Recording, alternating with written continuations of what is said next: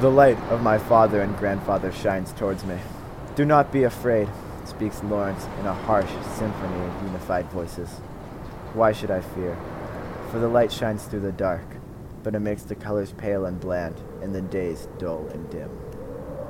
I look past the light of my father and grandfather to my grandfather's father in the green hills of our homeland. The kings and queens of its fields and farms stare back at me. I wonder if they can see me, or if they too are blinded by the light of my father and grandfather. I wonder if they hate me for the sins of my father and grandfather. I wonder if they too fear the light of their fathers and grandfathers. I turn away from the light of my father and grandfather. Acrylic skies and haunting melodies stretch before me. It was a sadder place than the light of my father and grandfather, but the light is less harsh here.